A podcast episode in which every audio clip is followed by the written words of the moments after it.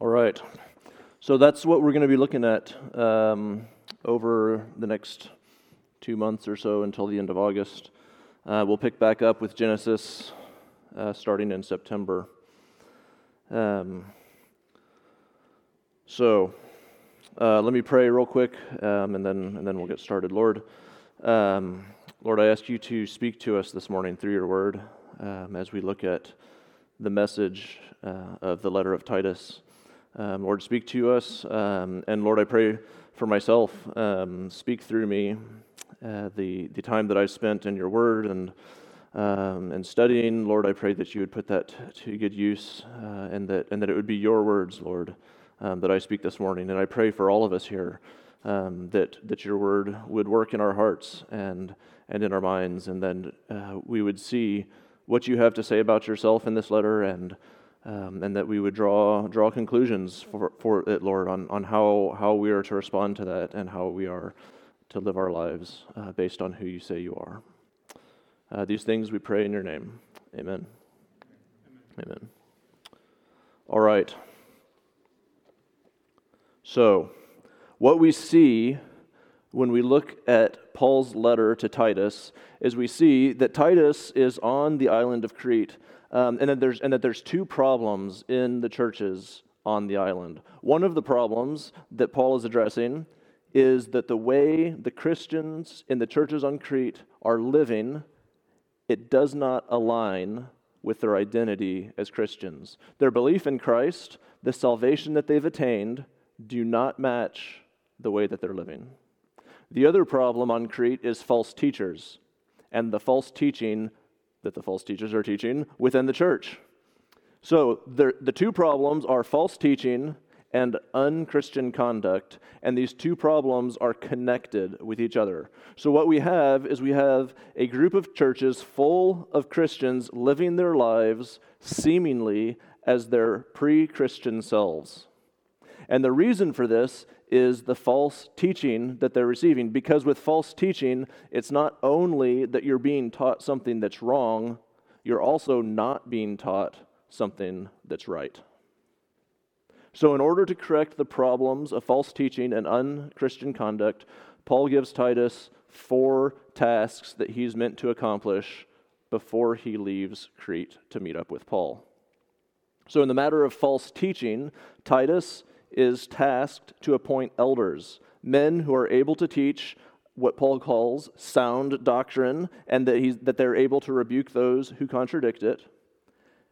And Titus is also going to confront those that are doing the false teaching, that are teaching the false doctrines and causing division.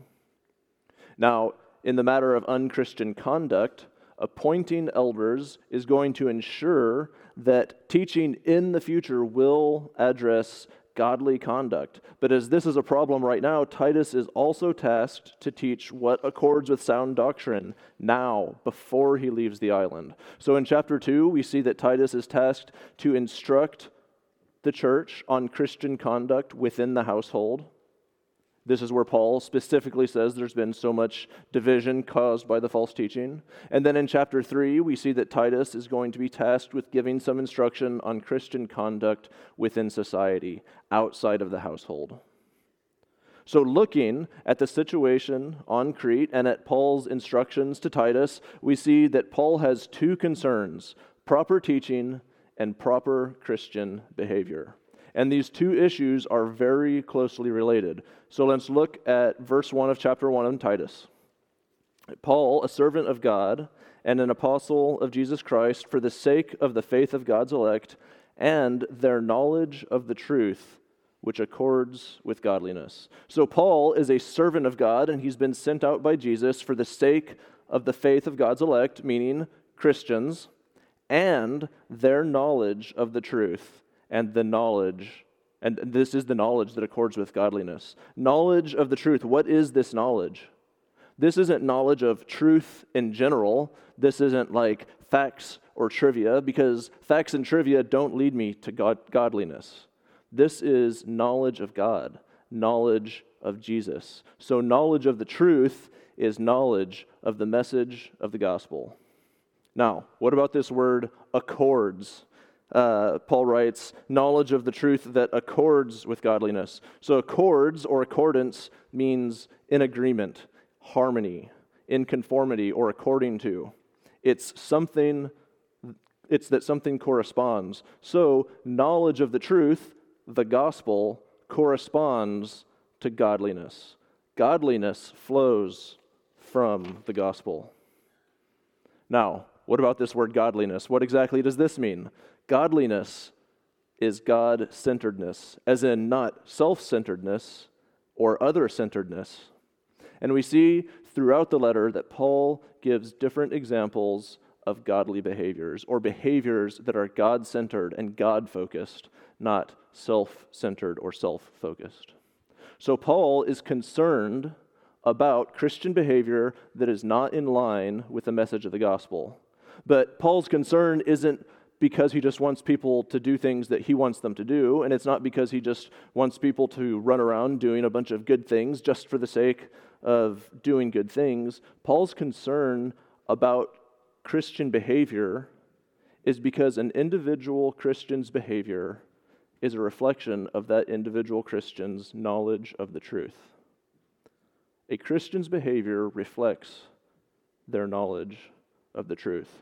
This is their knowledge and understanding of who God is, of who Jesus is, and the message of the gospel. The way that we live our lives reflects what we believe about the gospel, about who God says He is, who Jesus says He is. And that's because gospel knowledge leads to gospel living. So, what are we supposed to do with this? today, now, in Galway, not in Crete. If it's true that gospel knowledge leads to gospel living, I have to ask myself, how am I living my life?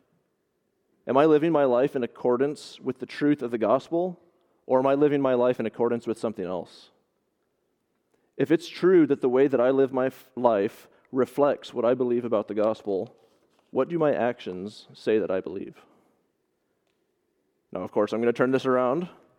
What do your actions say about what you believe? If you say that you're a Christian, does the way that you live correspond with what you say you believe? Are you living in accordance with the gospel, or are you living in accordance with something else? So, Paul expands on this thought later in the letter. We're going to look uh, at chapter 2, verses 11 and 12.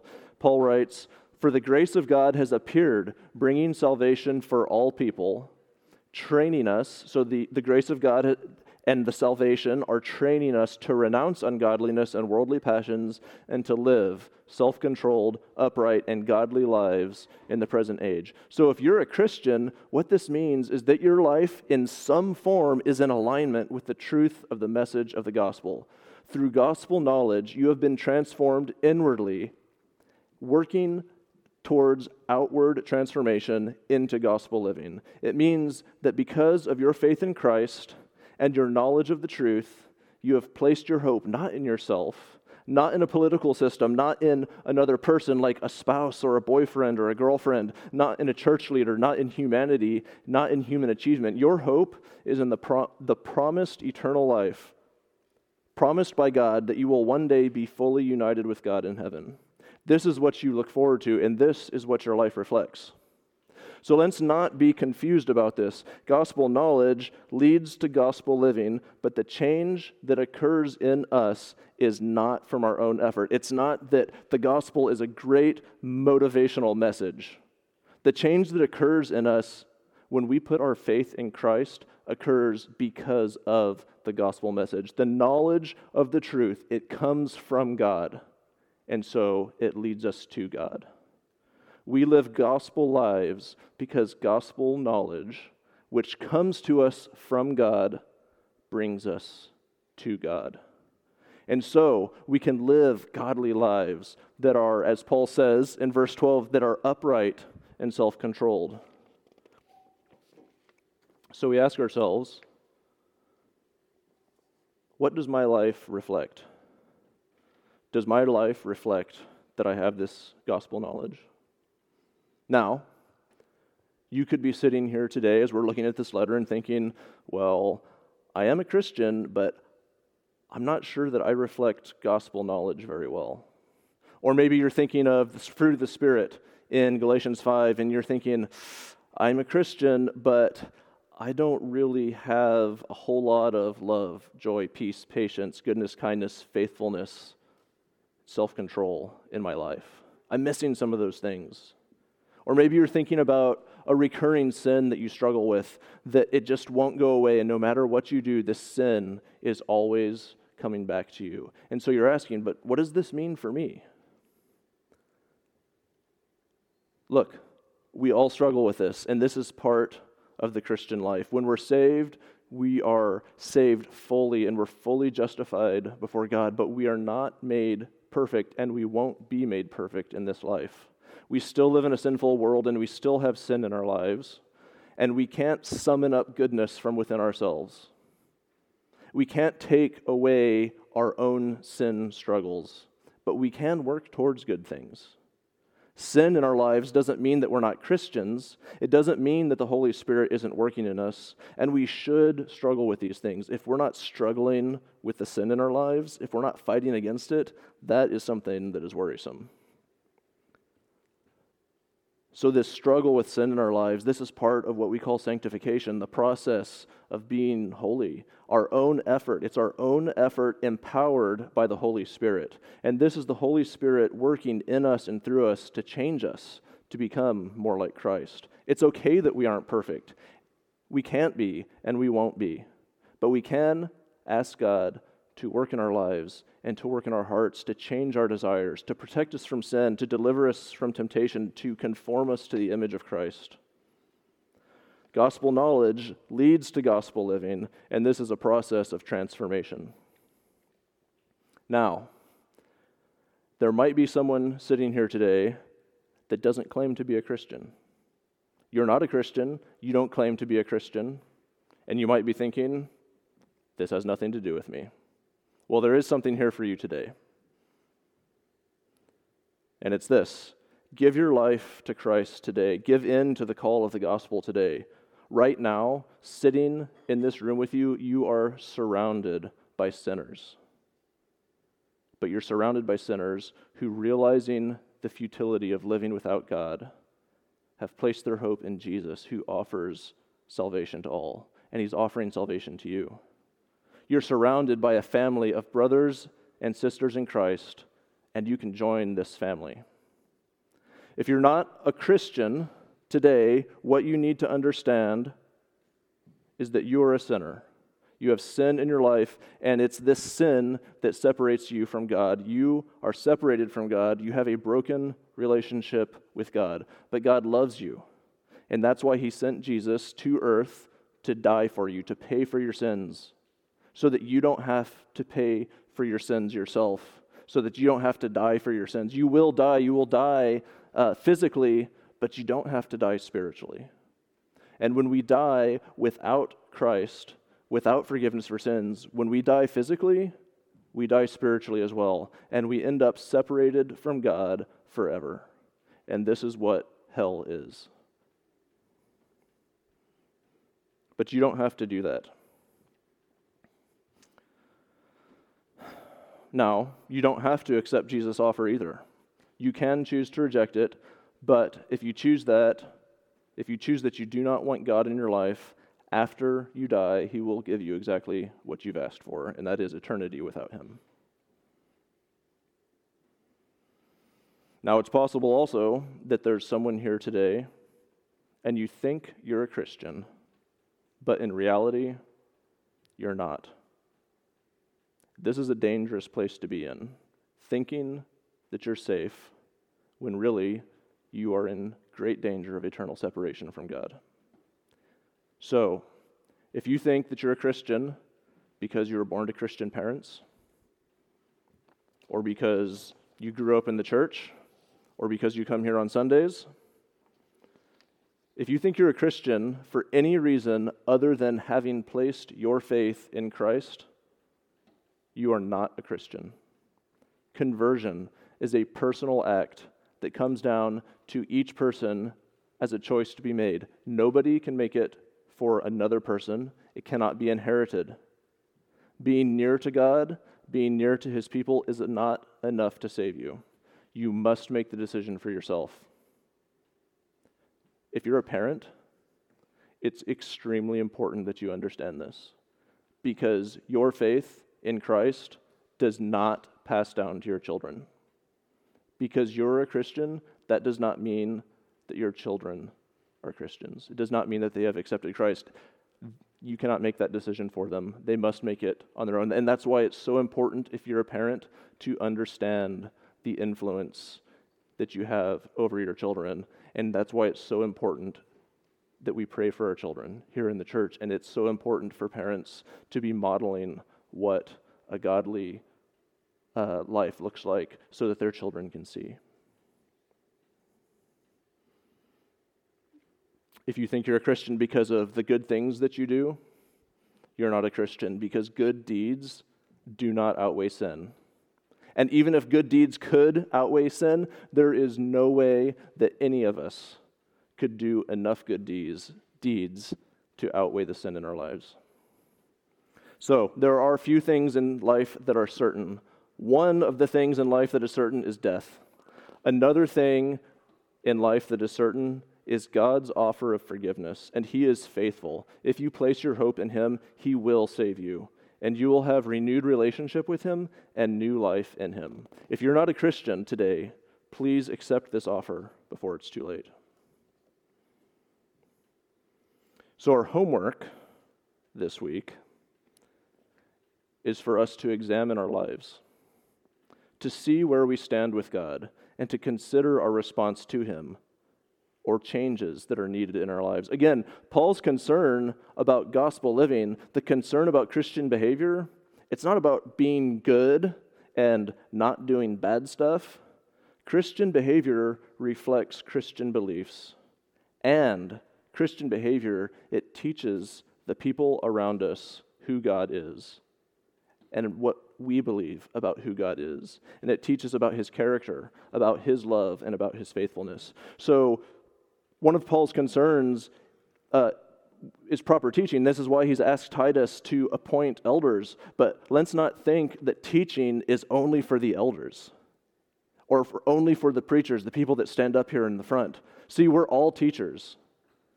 The things that we say and the things that we do, they teach people around us what we believe about God. And Paul calls this out at the beginning of the second chapter. Uh, there, there's a list there, which, and, and we saw this in the video uh, older men and older women, younger men and younger women, servants and slaves in the household, parents of children. Nobody's left out of this list. And what we see is that everyone in the church, everyone who calls themselves a Christian, has somebody that looks up to them as an example of what a Christian looks like. So, the gospel living that becomes a part of our lives as Christians, it's not only for our benefit, it's also for the benefit of the people around us the people in our family, the people at our jobs, uh, in our sports clubs, our neighbors. So, gospel knowledge leads to gospel living. And through our lives, we represent Christ to the world. All right, let's pray.